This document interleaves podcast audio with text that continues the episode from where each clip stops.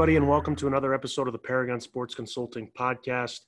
My name is Colby Drost. I'm the president founder. Paragon Sports Consulting is a player advising firm helping players of the ages of 14 to 20 navigate their path to college hockey.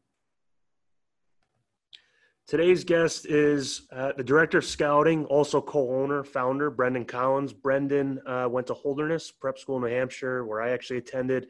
Uh, he went to Conn College, uh, Connecticut College, where he was a double major. Uh, he coached high school hockey. He went on to coach at Castleton College, um, and he started his scouting uh, career at USHR uh, outside of recruiting at, at the uh, collegiate level. And it all kind of led into uh, Neutral Zone being a, you know, what he is now kind of scouring uh, North America, you know, players all over a junior, midget prep. Um, so, yeah, thanks, Brendan, for coming on. how are you doing with COVID, and what have you been up to? Good. thanks for having me yeah, we we've been kind of playing catch up here at Neutral Zone. We get behind uh, during the season, so the first month of COVID uh, was actually you know not terrible for us. We were able to get our rankings up for all the different CHL drafts, and then get caught up on scouting reports. Um, and then the last couple months, we've just been you know organizing the database, uh, watching more film on some guys to, to get prepared for the upcoming year, and and now the last month uh, since hockey's been back in certain states and provinces, we've been hitting the road really hard. So it's actually been pretty busy for us recently. Yeah, I think, you know, I, before we kind of dive into this, you mentioning film, I always get questions, and, and I know, you know, a lot of college coaches use it to kind of subsidize their viewings and things like that you know, what is your opinion on, you know, when you watch a player on film? Is it kind of just a backup your your initial in-person reports? Sometimes do you, do you get a pretty good feeling off of film? I'm just curious because uh, you know parents are always asking, and kids are, you know, obviously kids are should I make a highlight film, whatever, different kind of situation. But you know, as a as a professional scout, I mean, what is your take on film, and what is your opinion? Yeah, for sure. I mean, I think it depends. Um, depends on a lot of different things. One, I would say, depends on the quality of the film. Um, if you're doing NHL draft work and you're watching CHL games on high definition, you can get a pretty good sense. Um, you know, it's, it's it's not as good as in-person scouting, um, but sure. I, I think that's that's decent. Uh, but as you get lower levels, worse uh, video quality, I don't know how helpful it is. So where, where we use video is pretty targeted. We don't use it for anything outside of junior hockey. Um, and we use it for players that we already have in our database that we already have seen in person scouting. We use it as a follow up. So a lot of times, you know, in our process, we'll go to the early tournaments, you know, the showcases in the beginning of the year. We'll pack it with several scouts. They'll do their reports, and then we'll go back at mid mid year, usually like in January, February to follow up, and then like playoffs, end of the year, we'll follow up with video. We'll try to you know see if they've made improvements, see if there's anything we can go you know go on. But I think it'd be dangerous to to you know really rely on video scouting as your primary. I think it's sure. got to be a secondary and, and maybe even less than a secondary source. Um, but I know in the NHL scouting, Ian does uh, video with the CHL. The quality's really good, and that like in that regard, I think it's maybe a little more helpful. But overall, it's got to be a, a, distant secondary. Yeah, I, I always said either like an introduction just to get a first look and, and before you go see someone, or even just like you said, the backup stuff. And maybe you, you have all these reports that have some kind of trend, and, and maybe you can see that in video or, or whatever. But I guess before we get into neutral zone and, and just explaining what it is and how it works, I guess like you know, how did you get into scouting or the love of scouting and, and what do you like about working for, you know, again, I would consider and maybe, you know, you consider something different, but independent scouting site, right? You guys are scouting all different levels, no, no uh, a direct affiliation. I guess kind of fill us in uh, how that's all started.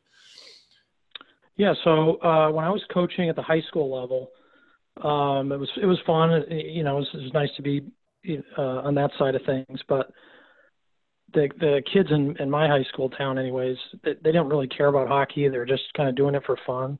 So I felt like as a coach, I was spending more time and I cared more about it than the players. I was like, okay, I got I got to go with more serious level players. So that's when I started coaching at college level. The college level was fun in that you know the kids cared a lot and they put a lot into it.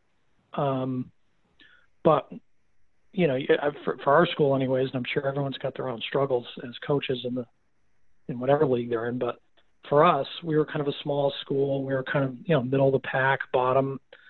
So we'd have a relationship with a kid for four months. I'd go and see him and, and really like the player and try to recruit them to the school. And then one of the top programs or a bigger program would come, you know, one or two weeks uh, of a relationship, and then the kid would sign with them. And I, you know, I didn't hold it against the kid. You know, better school or better opportunity, but it was frustrating. And I was like, I don't, I don't really like having to um, scout for a particular place. Like I, I, I really enjoyed being in the rink and like identifying talent and, and, and that, but, but then having to like be on the phone all day and, and dealing with, you know, trying to get the kids and getting transcripts and people to, to, uh, you know, apply to the school and dealing with financial aid. It was just like, I'm, I don't want anything to do with that. So yeah. After that experience, um, USHR was looking for a scout at the time, and so I, I sent an email and, and uh, started working there, and I loved it. I, I love the fact of not having to have any, um, like the independent side of things, not having to like make a phone call. I didn't care,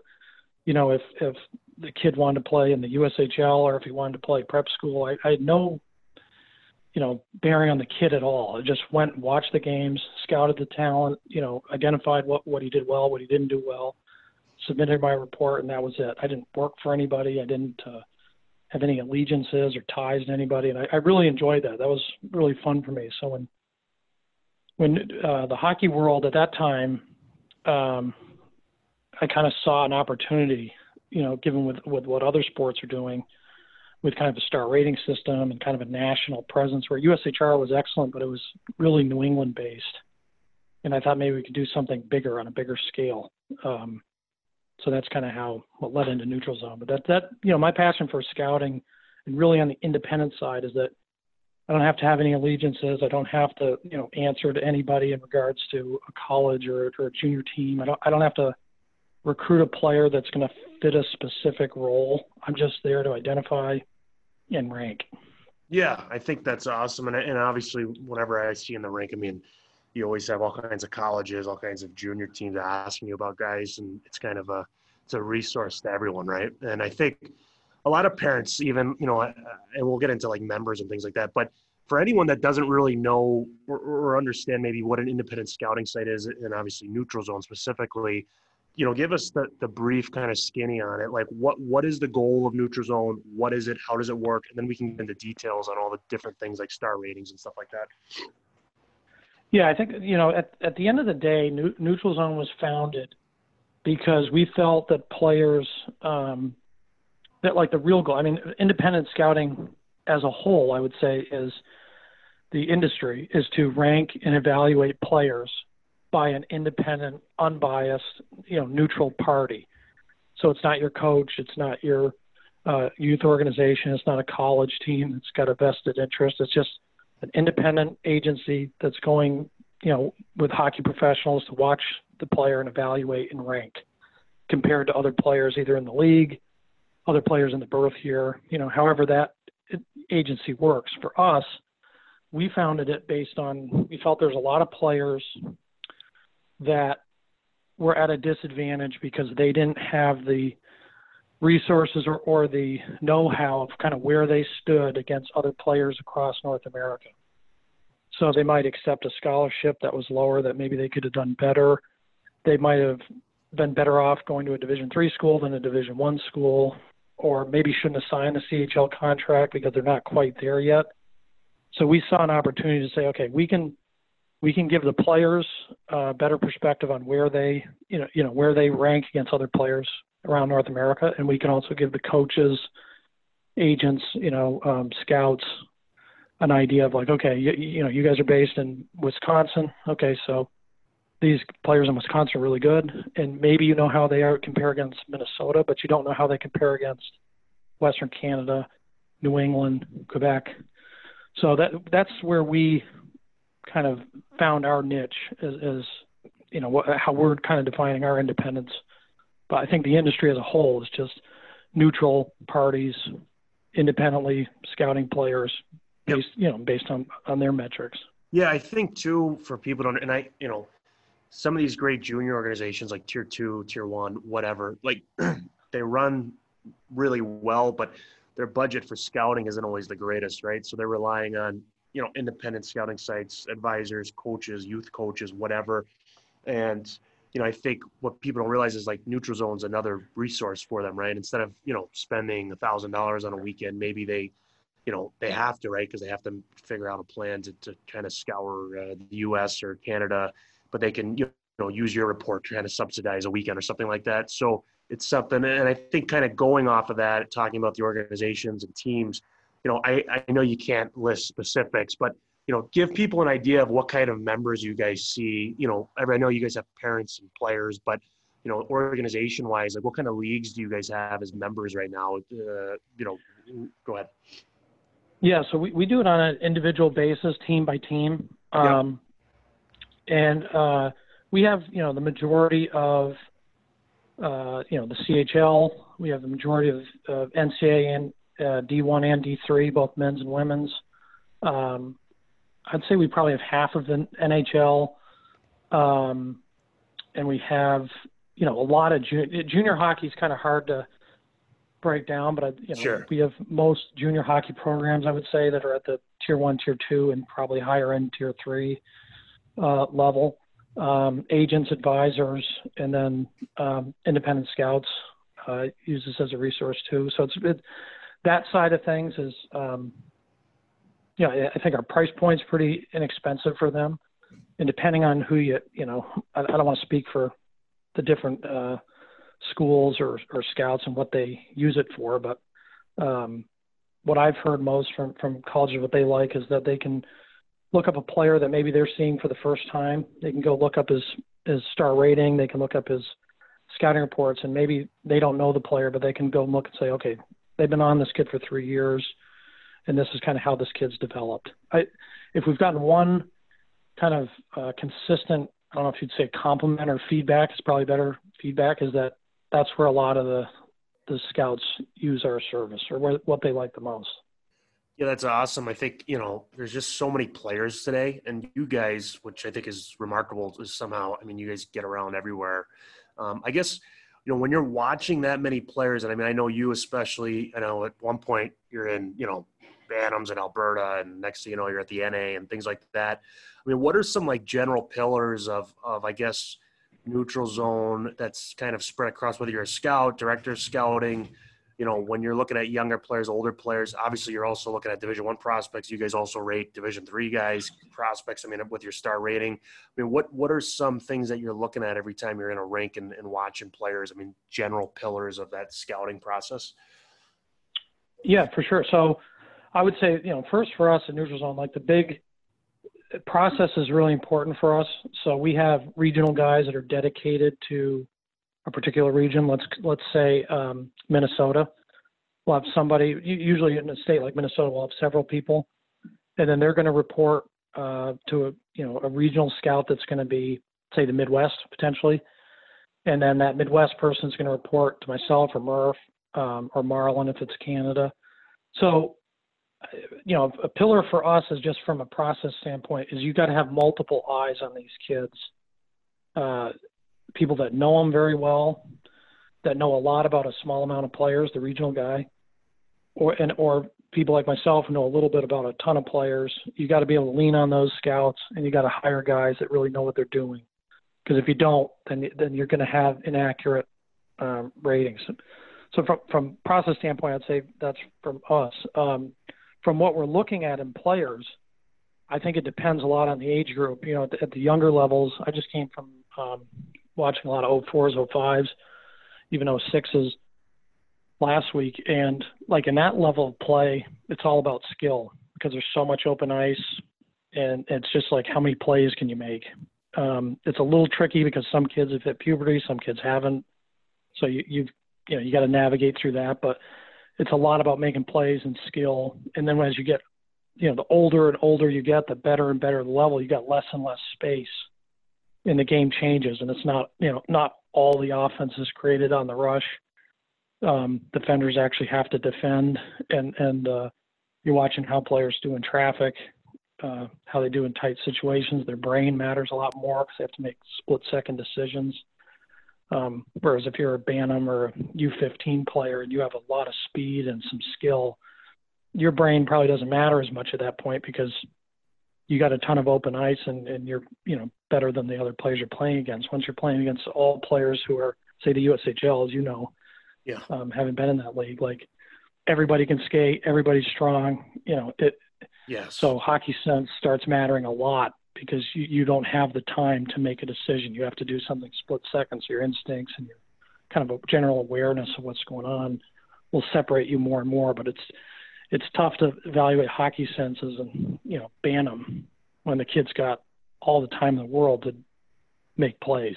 Yeah, and I think that that's yeah, like the in the beauty of hockey is like development happens for kids very differently, and obviously some kids top out, but when you're when you're uh, you know you have until you're 20 to kind of get the most out of your potential it's it's really interesting to see how all the kids are really different. I don't think i think sometimes parents don't understand like hey you got time on your side and that's that's the best part of this. And i think you've kind of touched on i mean obviously the iq piece but i mean you know when you're looking at like forwards defense and, and maybe not so much goalies i know you guys have a goalie scout but if you had to pick like three or four kind of baseline things like you know you touched on iq I mean, how important is skating for you guys? Like, like strength, like whatever else. Uh, well, the, you know, are there any kind of things where it's like you need to have these, in your opinion, to to kind of climb the ladder? Yeah, I mean, I, I think uh, from a, I'd answer this two different ways. I think from every scout is going to have an inherent bias of what their, what kind of principles of a player matter the most so that's it goes back to like the process. I, I think it's really important to have multiple eyes on these guys because I you know I probably have a, a slight skating bias. I'm big on skating. If you can skate really well, to me that that bumps your grade up quite a bit. Sure. Somebody else's grade might be toughness or character, or someone else might be you know hockey sense. You know whatever the individual scout. So it's good to get multiple opinions on that same player.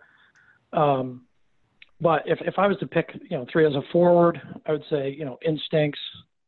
I put that in with hockey sense, but instincts I, I think more of like as a split second um, decision. How do you read plays? Skating, absolutely. And then, you know, puck handling at, at a level of with pace, you know, and in traffic and being able to navigate in tight areas, especially at the higher levels. I think that's all, all the other stuff I think you can kind of teach or develop. You know, you can get a harder shot. You can, you know, learn how to play defensive zone coverage and, and improve in those areas. But those three, and then for defensemen, I, it's the same thing. Instincts. You got to be able to read the play, know where to be on the ice, how to break up plays, um, anticipation. You got to be able to skate. Uh, in the game today, I think it's more important that defensemen can skate than even forwards. Um, and the, kind of the transitional nature of that position. Uh, then a third thing for them, I, I think you got to be um, competitive. You got to be able to uh, to want to get the puck, w- win battles. I mean, you have to have that in all you know forwards as well. But I think for defensemen, you have to really have that. Where a forwards may, maybe their top gear to get them excited is scoring a goal. Defenseman's top gear has got to be I want to take the puck away from that guy. Uh, you know, I want to transition yeah. up the ice. Yeah. So I, I, you know, that'd be be it for me. But I think overall, Colby, like, and I say this to our scouts all the time. I, I think you have to have, if you want to get to the next level, just as a general thing, you have to have distinguishable skill sets. You, you've got to have something that a coach or a scout can look at you and say, "Yeah, I can, I can do something with that." You know, and at the higher levels, it's very specific. Like the calls I get from CHL GMs or um, NCAD one coaches is it's very specific. I'm looking for a left wing who's six two or taller and plays like mean and is physical. So they're looking for a very specific player at the Division three level. At the junior level, it, may, it might not be as specific. It might be you know they're just looking for the best players they can get their hands on. But I think if if you have some you do something really well there's going to be a role for you because every hockey team's got, you know, you don't have 20 Sidney Crosbys on the ice. You're going to have one or two on a team. The rest are going to have to fill specific roles. So, uh, to me, I think you know the players that I see that make it are players that have a distinguishable skill set that can a coach can look at and really develop Yeah. or feel they can develop the rest of the game. Yeah, like like I mean, there was a great article. This is like I think it was like three years ago now. Guy Gadowsky talked about like having a special talent too. Like like you either can score goals or you compete your you know butt off things like that. Like you do something special. And I think too like I think a lot of parents don't understand is like, you know, it's okay to be like like a defenseman. Like you can be a two-way defenseman that's boring, but be really good at it, be consistent, be reliable. And like division one programs need that, right? And then it's just a matter of how good are you at it to see if you are a division one player. So I think what you're hitting on is like college programs need different types of players. And as soon as you realize like what you're good at, like be the best that you could be at it, right? I mean, would you agree or No, for sure. I mean, I think you know the market right now probably with the success of, of uh, players like Cale Makar and Quinn Hughes, and you know, from a defenseman standpoint, probably the kids are looking at it saying, "Oh, I, I want to be like those guys." And, and for sure, there's a premium on power play, puck moving defenseman. But you would rather be the number one stay-at-home D than the number, you know, 45th best puck moving defenseman. Sure. So, like, you know, yeah, is, do they want? Is, is there a premium on on the skilled defenseman for sure. But if you're not the elite at that, then you got to find a way to, to, to make a name for yourself, make a role for yourself. And, and the kids who play honest defense, there's a role for them. Like people say they're getting phased out, but I don't know. I mean, St. Louis Blues won the Stanley Cup last year with a lot of stay at home, tough, you know, mobile defensemen. So I, I don't yeah, know. I, I, don't know if I believe in, in that trend. Yeah, and I think like what gets lost in this is like people say stay at home, and like obviously D men have become more like modernized, right? Like so, yeah, you're stay home, but the stay home defenseman today can still skate, right? And he can still make plays For sure. the puck. It's not, you know, everyone thinks, oh, it's got to be a guy who can't skate. He cross checks you and you know whacks you, whatever. It's like, no, everything's become modernized. I think that's what gets lost in this, and it's just figuring out what that role is. And I agree with you. Like, if you're not going to be, even the kid in midget hockey, like you know, you're the defenseman, you put up 50 points, you know, maybe the way you play, that's not going to be, you know, you're not going to be able to do that at the junior level, right? And then, you know, you get up there and you you got to realize and adapt to maybe what you're going to actually be at the higher levels, right? Uh, I think sometimes kids struggle with that, uh, but I think kind of bringing it back to like neutral zone and just to get in a little bit more before we talk about like your experiences and, and seeing with kids going up the ladder. I think maybe you could touch on like I know the star rating is a huge piece to your website. Like maybe just walk us through, you know, nothing in crazy detail, but just kind of give people that listen to this an idea of how that works and maybe if their son's rated a certain, you know, star rating, like gives them an understanding. Yeah, for sure. So um, the star rating system is is from uh, you know rivals in football and basketball. Some other sites are, are in, in baseball star rating system really is based on how does this player compare to other players um, in their age group. So hockey's by birth year, but other sports would be by you know what what grade uh, you know what grade are they in school. Um, so what we do in our star rating process is we'll go send our scouts. We have over 75 scouts. We'll send them all over the road. They'll be generating reports and sending us the reports those reports will have a grade on it of how that kid did specifically in that weekend's event or that particular game they saw or showcase. So it's not based on how they are overall as a player, just their performance in that. And then every you know four to six months, myself, uh, Murphy, um, uh, Marlon will sit down and we'll go through. Okay, this is what our regional guys think of these players, and they're, they're sending you know the, the say the Minnesota guy is sending his rankings of all the different birth years of all these of all the players, and then we take it and say, okay, what do we think? We've went and watched these kids. We've seen them at the you know state tournaments or national camps or whatever. How does that kid in Minnesota compare to this kid Massachusetts?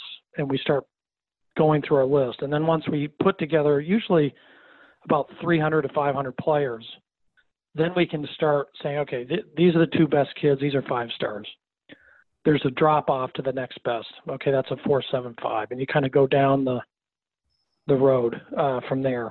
And then our star rating system, basically a three, a, a three, five and above is a player who has potential to play NCAA Division One or in the CHL, and a kid who's 3.25 and below is probably a tier two junior player and a Division three, like a high end Division three player, might be a bubble kid. Um, and then like three star to kind of 2.5 is your tier two, tier three junior player, mid range to lower range um, Division three player. Um, probably couldn't play in the CHL, um, and we don't really go below that. So, like you know, and, and kind of bring it full circle on this. So, you know, if someone logs in a team, parent, whatever, and you know, you see a player, and, and obviously there's guys that have ten reports, and there's guys that you guys have seen maybe just once or twice I mean, to give an understanding of why, like if you see someone once, you could have caught them on a very average to below average game. And obviously you're not going to have the greatest report, right? And then a kid where you guys have had a chance to see him 10 times, you know, you're going to see good reports. You know, maybe it's good all the way through, but you might see good, bad, and ugly, right? And I think kind of give people an understanding of like it's a body of work and, and you know, why it's like, hey, you it's just scouting, right? Like there's going to be good reports and there's going to be bad reports. Maybe kind of touch on that?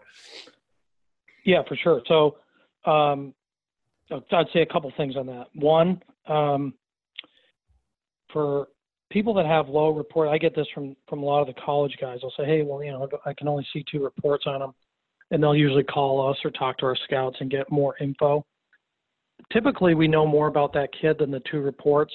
So, that, like, there's a lot of reports that come in that we don't post um, and that can be for a lot of reasons. Um, but so we have a database of all these kids, and sometimes a scout won't do. We'll say, hey, I could only go to one day of this tournament. Let's say I can't do a tournament report, but I'm going to fill. I'm going to fill in on the database, which isn't public. It's just for our internal scouts.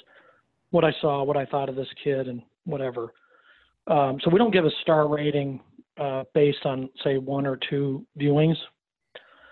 So uh, I would say that part. And then the other part of it would be to what you're saying, the star rating changes a lot throughout a player's career, hopefully, and hopefully it trends upwards. Um, so we, we usually don't get into star rating kids that are 14 or sometimes 15 we start because of all the drafts, but 14 year olds is other than the WHL draft and, and like the exceptional US and Canadian players, we pretty much just evaluate them and don't put a star rating once you get to 15, 16, you start getting uh, the star rating in the system.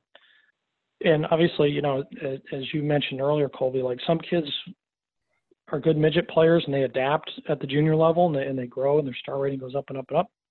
The star rating change, you know, is updated usually every four to six months. Then you got other players who are great midget players, high school players, whatever. And once they get into junior, where they have less time and space, um, they can't adapt. They can't figure it out, and then their star rating goes down. So it, I would say it's it's a it's a body of work, like you said, and it's something that's that's moving. I wouldn't get overly, if I was a parent or a player, I wouldn't get overly um, distracted by what the star rating is. It's just giving you a spotlight of this is where, you know, um, you stand today. Yeah, and I think and one. Then, go ahead. Sorry. No, I was just gonna say, hopefully you can. If you don't like it, you know, do something about it. Prove us wrong. I love being proved wrong in the in the good way.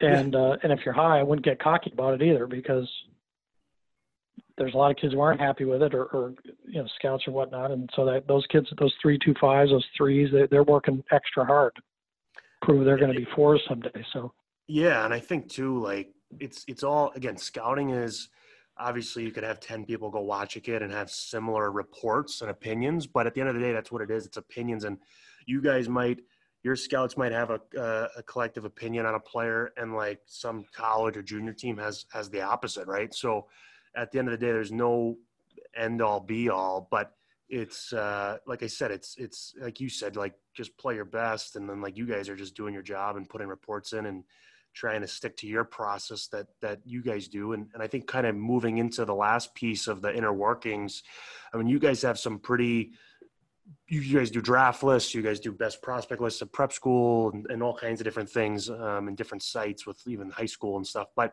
you know maybe talk about before we get into your opinion on on just kind of player development and stuff but the process that goes into some of these draft lists or best 2004 lists, or sometimes I see these 2000 lists and they can be anything from 100. So I think I, I think I've seen 600, 700, maybe more. I'm missing, but you know how do, how does that work for someone that's like, wow, how do you even rate all those players? Obviously, you guys have a big staff, a lot of reports, a lot of opinions to able to be able to do that. Maybe just kind of a some insight there. Yeah, for sure. Uh, so the drafts are one of the you know, and, lists. I mean, people love lists, right? They whether it's scouts or parents, you know, people just seem to really gravitate to lists. So we do a lot of rankings, um, and for the CHL, uh, every region is different. Uh, in Western Canada, obviously doing the WHL draft, you're dealing with such a massive geographical space that you have to lean heavily on your on your you know your head Alberta guy, your head Manitoba guy, your head Saskatchewan guy. They'll come and Marlon will come as the director of Canadian Scouting. We'll hammer all the kids, but you know we're probably our expertise probably goes for the first to the tenth round of the kids we've been able to see. Um, we got to lean on our on our regional guys to really tell us who are those bottom of the draft, who are the sleepers, and it's a lot of conversations. It's a lot of back and forth. Um, honestly, it's probably my favorite part of the job is is debating with scouts, saying, "Well, geez, I didn't, you know, I, I don't agree with you. I think I see this," and they come back and forth, and you have that. And again, that's why you have to have people that really know the game. I get very hesitant when I see, you know, the junior level, or um, you don't really see it at the pro level, although you do a little bit, but you see it certainly at the junior level.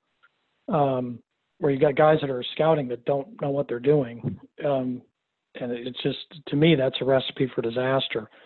Um, so we hire guys that know what they're doing, and, and you have that dialogue, and you trust guys, and, and you just kind of go back and forth. Um, and that's kind of our process in the CHL drafts. The Ontario League is much different. Like we have eight guys in Ontario.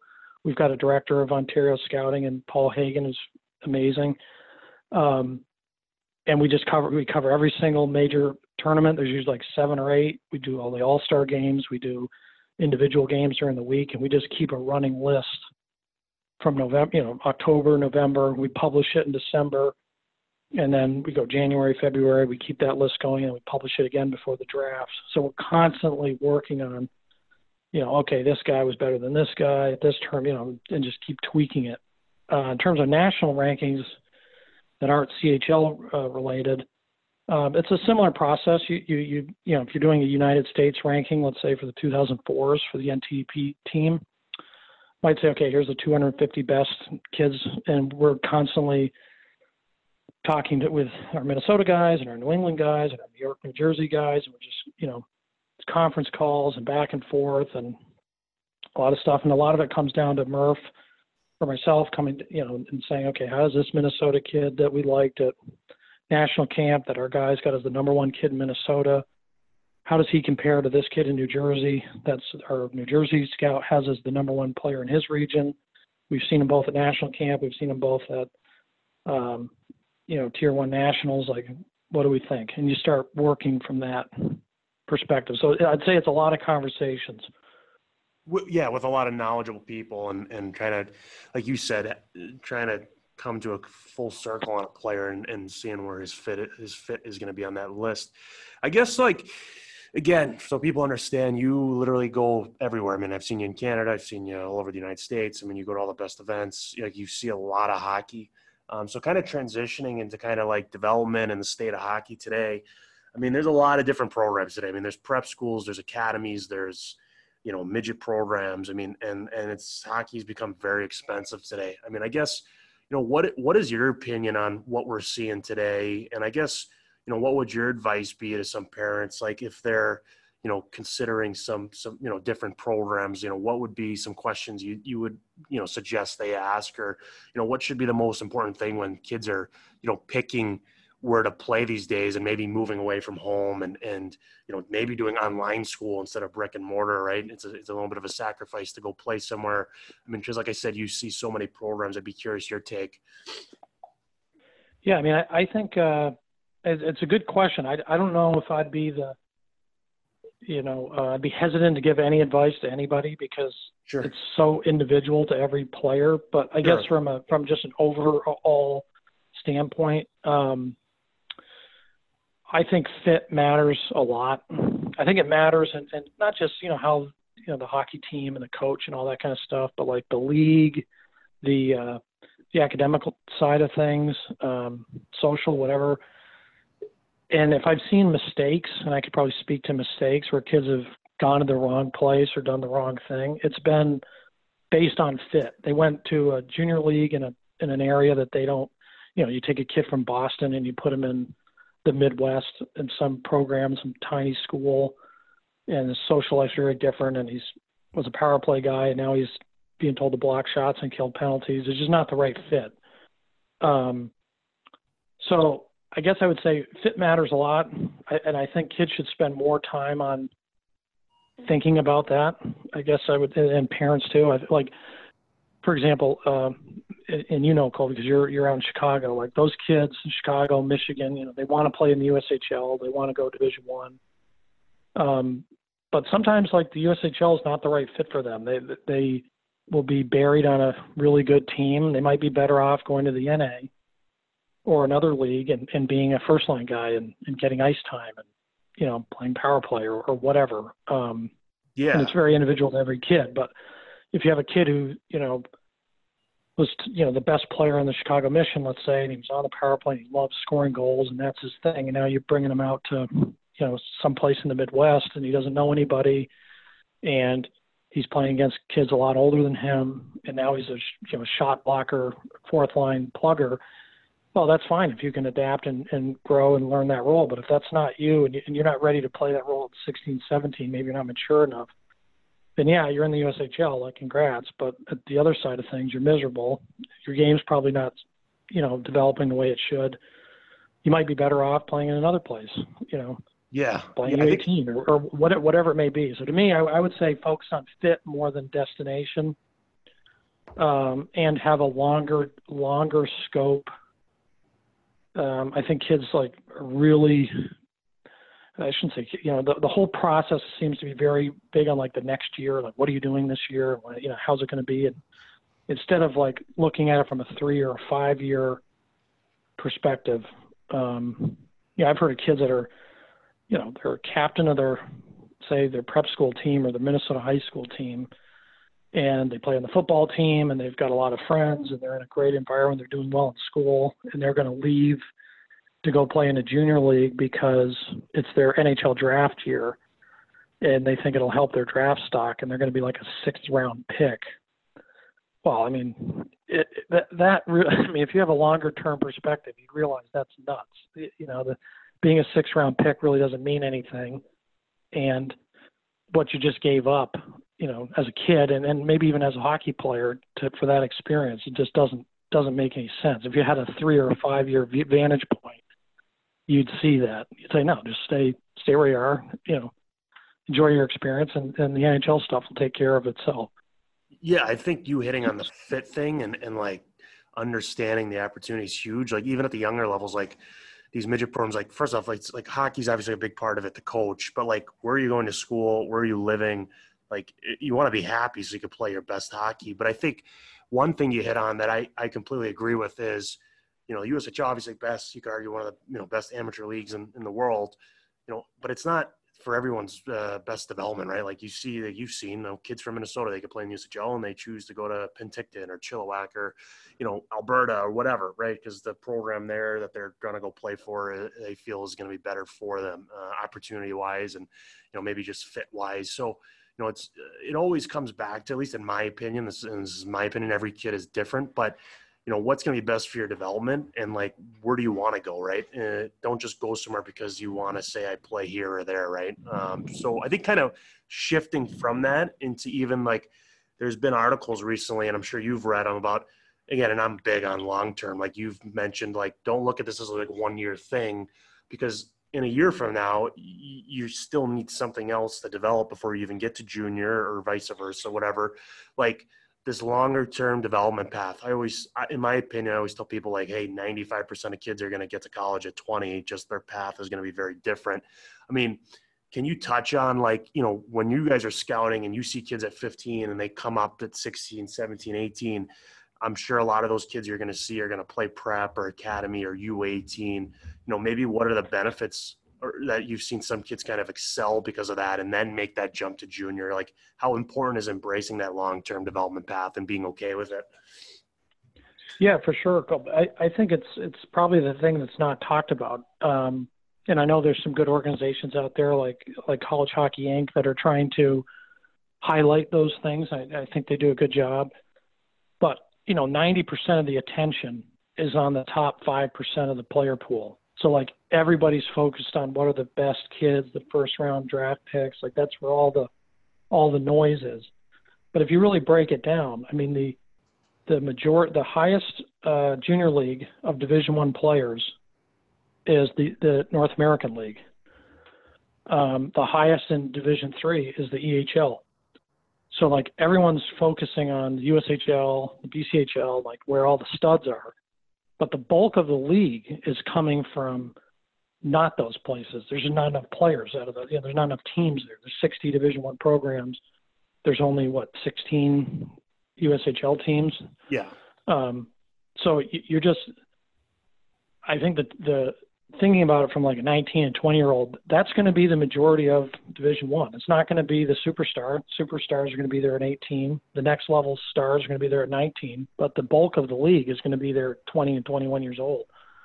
Um, so again, I, I go back to, yeah, you might be mad at your, you know, prep school coach or your U16 coach because you want to be on the power player. You want to, uh, you want more ice time or whatever, but you got to look at it as, and you're not going from U16 or prep school to your final destination. There's going to be several years of juniors, and you're you're trying to, you should be trying to just get better as a player.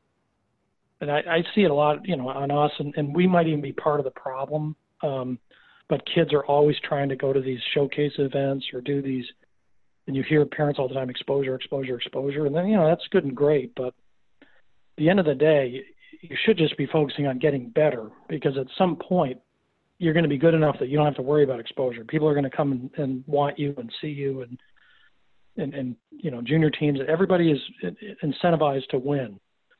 So they're going to want to get the best players they can get. So I wouldn't worry too much about, you know, where your rating is or where, you know, if you're drafting the USHL at 15, 16, I'd be a lot more worried about where you stand at 18, 19, 20 if that makes sense. Yeah, yeah, I think I, I completely agree with you on. I think the exposure and scouting and stuff is, is kind of takes the primary focus of, of parents and players and I think what people don't realize, like what gets lost in this is development. Like you have to get better. And especially in the off season, like it's okay to go to some of these showcases and stuff. But you know, if you're gonna budget some money for the spring and summer, like go make some development gains off the ice, on the ice. So when the real scouting happens in season, you're you're, you know, a better player, right? So no, I completely agree with you. I think it just kind of gets lost in this because of the world we're in. I think part of that social media, websites. I mean, obviously hockey's a different animal, and there's a, there's still some capacity or some some version of early recruiting. You know, even with the new guidelines. But um, I guess too, like you know, going back to you know moving from development into kind of you know, you see a lot of good players, great players, and studs. I mean, in your opinion, uh, whether it's junior, midget, whatever, I mean, the guys that make it all the way through, and, and that's whether they go into college at 18 or 21, and, and they end up being very good college players on whatever role they are, you know, whatever they're really good at. I mean, what are some common traits that you find across those players? I know they could be one guy could be skilled and one guy could be a two way, one guy could be offensive D and a two way D or, or whatever. But I mean, do you find that these guys have very strong competitive natures? I mean, what what about their character? Maybe that you hear like, what are some common themes maybe across those best of the best players? Yeah, I mean, in, in Colby, for, from our perspective, um, you know, we watch the players. Obviously, I hear a lot in the ranks. You know, the coaches are telling us, "Oh, this kid's a punk," or "This kid's a good kid," but we don't we don't focus on the off ice stuff. So I couldn't speak to the personality of the yeah. kids. Um, but on the but ice, I'm sure you know. Yeah, I'm sure that piece is is really important for the colleges and you know the, those guys. But what I could say on our end is um, competitiveness. I mean, to me, that's the the kids who are tough enough, who want to be great. Um, and that are you know battling through pucks that, that are starting on the fourth line and grinding their way up to the third line and grinding their way up to the second line, the first line. Um, adaptability is a huge piece, um, and the higher you go, and, and you alluded to this earlier, you might be leading goal scorer on your team today, but at the next level, you're going to have to block shots, and you might have to be a, a role player. And if you have an attitude about it, or you're entitled and think you should be those kids don't really make it. And I think the kids who do make it are the ones that, okay, you need me to be a third line player? I'll be a third line player. You need me to play on the power play this weekend? I'll play on the power play. That can adapt, have a versatile skill set, big undistinguishable skills. I think that's a big piece. Um, those kids that are kind of good at everything but don't really pop in any one area um, at the higher levels, those kids kind of fade out a little bit.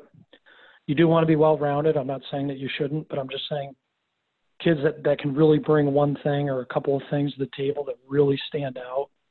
Um, those players seem to, to rise because there's a role for them and whatever their skill is. And then just back to compete level, kids are really, um, really compete, you know, on and off the ice that are, that want it. Um, and I'll go back to the development for a second. There's such a focus now on a lot of the off ice stuff and I think that's great. Um, I'm, a, I'm a fan of that. I think these strength coaches do a great job, nutritionists, all this stuff. But it's somewhat of a lot. Like you can go to the gym all day long, you can have a skating coach, you can do drills. But if you can't think the game and, and you're not competitive when you get on the ice, all those things kind of fade to me. Like it doesn't do a lot for you. If, if you can't skate through a check, you can be the strongest, fastest, whatever. But if you're shying away when someone comes to hit you in the corner, you're not a hockey player. So like to me, I, I throw that in like kind of the competitive side of you got to be a competitor, you got to be tough, you got to be a, a real you know hockey player. Th- those are the kids to me that that I've seen get better and better and better. And the kids who don't get better to me is the kids that don't have the hockey sense, don't have the work ethic, and you know just get either you know they're on the fourth line or whatnot, they get discouraged and they can't adapt But those are the kids that I see kind of bail out. Yeah, I think, you know, I think too, like the competitiveness, and then I always say like consistency and reliability, right? Like you can't be a kid that we know what you're getting five shifts and five shifts, who knows, right? It's like, right. Um, and then obviously having that identity, right? Like having that distinguish distinguishable uh, talent or, or or what are you good at, right? Like what are you what are you going to do for me? So, no, I think what, everything you hit on, I, I there's a lot of uh, definitely emphasis on that. I think at the higher levels, and I think too, kind of to kind of talk about even just transitioning like kids you see kids going from midget to junior prep to junior i mean midget to prep to junior. Um, i think also i think what people don't realize is you know understanding the the progression of development. Like kids, some to get to USHL, like let's just say your USHL prospects, some of the best players come out of the NA, and before that they played U16, U18, or U16, U18 prep, whatever. All these different steps beforehand. I mean, what do you see when kids struggle? You know, at the junior level, coming from a different like, what is the biggest thing you see that they struggle with? I mean, is it the pace? Is it the the older kids? Is it just like a different level for them? I mean, what are they struggling with in your eyes? Yeah, I could probably get in trouble here answering this question uh, because it's going to take some big generalities. Um, Every kid's different, but I mean, like I yeah, said, it but, could be a kid who's his body's immature. It could be a kid who yeah, high IQ. So I get that. I see like the the New England kids and the and the Minnesota kids, for example, usually have no problem with the skating. You know, sure. and that's a huge generality, but like they might have a problem with the hitting because those aren't as physical leagues, a lot more open ice in those those things. Um, but usually the pace of play isn't a huge concern. It's can these guys play through contact and they play in, in small areas because um, most of the offense at those levels is all on the rush and most things are open ice. When you take a Michigan kid, um, again, gener- making generalities here, Michigan kid or a Western Canadian kid, you're not worried about the toughness part. Those kids are you know, typically pretty tough. Um, but it could be the pace of play. You know, they're they're coming out of midget hockey where it's a little more controlled and there's not as much, you know, um, up and down uh, the way you'd see in like a, a Edina Eden Prairie game. So it, I think it depends on the region and, and obviously it depends mostly on the individual player. Sure. What what the problem is, but but I think the biggest is the the, the hockey sense, and that that lends itself into you know pace of play. That the every, every decision you're making has to be so much faster. You have so much less time in space. Um, where a lot of these, and you see with defensemen, they get the puck, say in a midget game or, or a high school game, they get it, they stick handle it, they look up ice, they take a few strides, and they make a pass. Well, in the USHL, that guy gets that pass, and someone's in his face when he has it. So it's can he make the split second pass up? Is he reading what's going on before he gets the puck, so he knows where it's going the second he gets? You know that level of uh, play is required at the higher levels. And, and some kids can make that adjustment. Um, and I think the ones that don't think the game very well, and just rely on their skills, struggle. And I think, you know, regional biases um, can come into play, like Minnesota kids. And, and you know, I mean, you were in the USHL. You saw it probably better than anybody. You take a kid and go, oh, this kid can fly.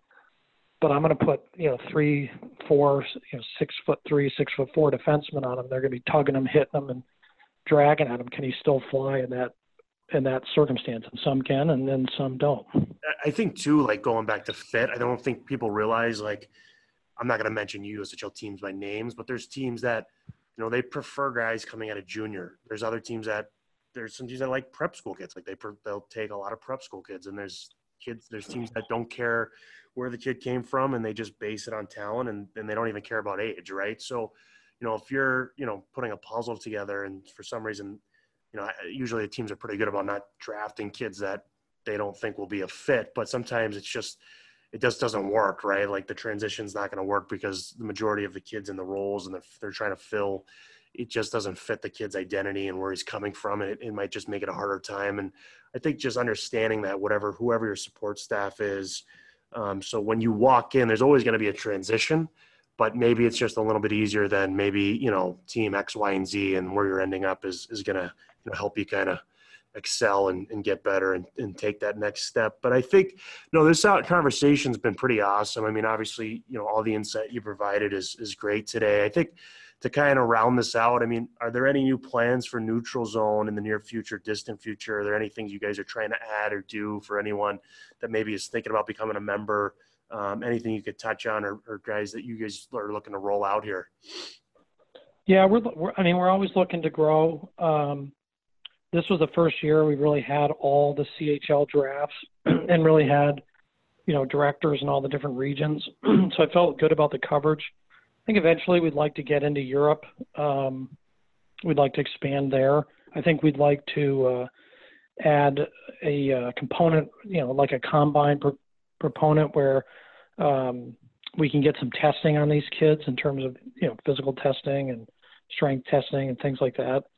Um, and I think we'd like to get into a spot where there's you know we can more video uh, stuff on on their profile, uh, things where you know um, you know for saying the kid can fly, then we could show a clip of the kid flying by somebody, so it's it's more real to the reader. So you know all those things are things that we like to move forward with, but you know, our, our core is, is scouting, ranking, and evaluating players, and you know, we'll never. That's always going to be our core and our focus. Yeah, yeah. I mean, like I said, I really appreciate you coming on here and to kind of close out the podcast. I mean, I kind of give you the last word. Anything you want to touch on, or any advice, or if people are interested in in neutral zone, maybe give them some direction on on what they can do on social media or your website. I mean, yeah, just give you the last word here. No, th- thanks for having me, Colby. I, you know, I'm happy to uh, help your listeners in any way that we can, and and uh, you know, you guys do a, valuable service, and I think in the advisor world right now, um, there's always debate back and forth between, you know, you know, what's what, what do advisors do, how do they help you, and and the the world's so complicated with hockey right now that you, you're a needed uh, thing. Back when there was you know three junior leagues and you know that was one thing but now there's all different levels and and you need help navigating where to go. So i think you know i think the work that you guys do is important and and i'm hoping the work that we're doing is important and all together can help you know players and families make the most informed decisions that they can make. No i completely agree with you. It's hockey's uh, it's a big business today. Obviously players want to get to the next level get to the highest levels and I think if, if, uh, you know, Neutral Zone, myself, Paragon Sports, like we're providing information so people can make the best decisions and, and hopefully, you know, obviously on my end, open up some doors for people to, you know, like I said, there's a lot of players today and you guys do a good job to help coaches and organizations try to sort through it. Um, and, and then obviously advisors that, you know, are, are trustworthy and respectful can make some phone calls. I mean, it, it, only helps uh, families kind of navigate this, this world we're in. So again, I really appreciate you coming on and, and I you know, obviously look forward to seeing you in the rinks. Thanks. Thank you to everyone uh, who listened today. This has been another edition of the Paragon Sports Consulting Podcast. Uh, feel free to follow us across all social media platforms Instagram, Twitter, Facebook at Paragon Athlete. Um, and check out our website at paragonsportsconsulting.com. Really exciting time, uh, brand new website, some great social media being put out. Um, and obviously, uh, if anyone is interested in reaching out, please contact us through our website. And again, that's paragonsportsconsulting.com. I uh, look forward to uh, putting out another episode here in the near future. Be safe, everybody.